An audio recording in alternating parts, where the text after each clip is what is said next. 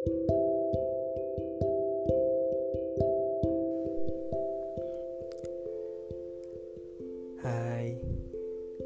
apa kabar hari ini? Gimana aktivitasnya? Terasa menyenangkan atau membosankan? Selamat beraktivitas ya untuk kalian yang sedang kerja, nugas, di jalan, atau sedang santai dan rebahan di kasur. Selamat beraktivitas sebagai jiwa-jiwa yang selalu optimis. Asik. Kembali dengan gue Abbas yang akan menemani aktivitas kalian dengan segudang cerita berdasarkan keresahan-keresahan yang mungkin sama-sama kita rasakan. Pada kali ini, gue akan membawakan tema me time. Kalian sering mendengar tentang me time gak sih? Apa sekarang kalian sedang berada di posisi me time?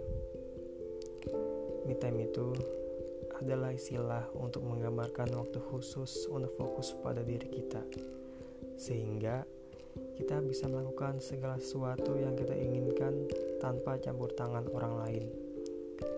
Ya, entah dalam hubungan asmara, karir, perkuliahan, atau kesibukan lainnya yang mengaitkan kita dengan orang lain. Dikarenakan sebagian besar waktu kita biasanya dihabiskan bersama hal-hal yang mengaitkan kita dengan orang lain. Dan tak jarang pula kok ada orang yang bahkan sampai mengesampingkan kebutuhan dan kepentingan dirinya sendiri demi orang lain. Namun, pernah gak sih lo berpikir bahwa diri kita juga perlu diperhatikan dan dibahagiakan dengan cara kita sendiri?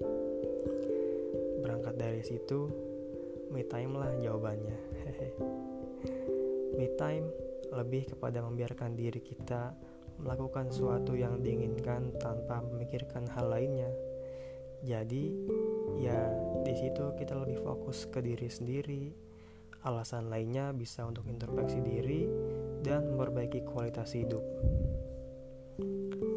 Seorang psikoterapis asal Amerika Serikat mengatakan, "Asik." Iya, Doi mengatakan bahwa seorang manusia bisa kehilangan jati dirinya sendiri ketika hanya melulu mengedepankan dan memikirkan hal-hal lain selain dirinya. Nah, loh. Jadi, ketika hal itu terjadi, kita akan merasakan sesuatu yang salah dalam hal tersebut. Kita bisa merasakan ada yang aneh dengan diri sendiri, merasa frustasi, bahkan bisa sampai merasa kehilangan jati diri. Kalau boleh jujur, di sini gue juga baru tahu banyak kok tentang me time. Karena berangkat dari podcast ini, akhirnya gue bisa mengulik lebih jauh tentang me time. Buat kalian yang sedang berada pada suatu hubungan atau komitmen dengan yang lainnya, jika dirasa butuh, bicarakanlah dengan mereka. Jelaskan apa yang benar-benar kalian rasakan. Semua kehampaan, kebosanan, kememutan pasti akan selalu ada. Agar apa? Agar kalian cepat bangkit dari keterpurukan. Ayo, semangat. Dan hal yang perlu kalian ingat, di sini gue juga nggak mengkhususkan me time dengan pasangan ya. Karena orang yang jomblo juga perlu me time dari tuntutan hal lainnya kok. Dan karena orang jomblo juga pasti punya kesibukan sendiri kok sama seperti gue. Dan pertanyaan yang muncul di benak kita selanjutnya adalah bagaimana sih cara menemukan waktu tenang di antara kesibukan yang seakan tidak ada habisnya?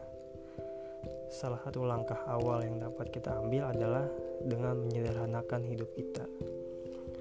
Untuk bisa menjalani hidup secara lebih sederhana, kita perlu melepaskan hal-hal yang kurang penting dan kurang bermanfaat bagi, bagi diri kita sendiri dan bagi kesehatan kita, baik yang bersifat fisik maupun psikologis. Misalnya, apakah aktivitas baru itu benar-benar layak dan pantas untuk diambil atau tidak? Masih perlukah kita bekerja di hari libur?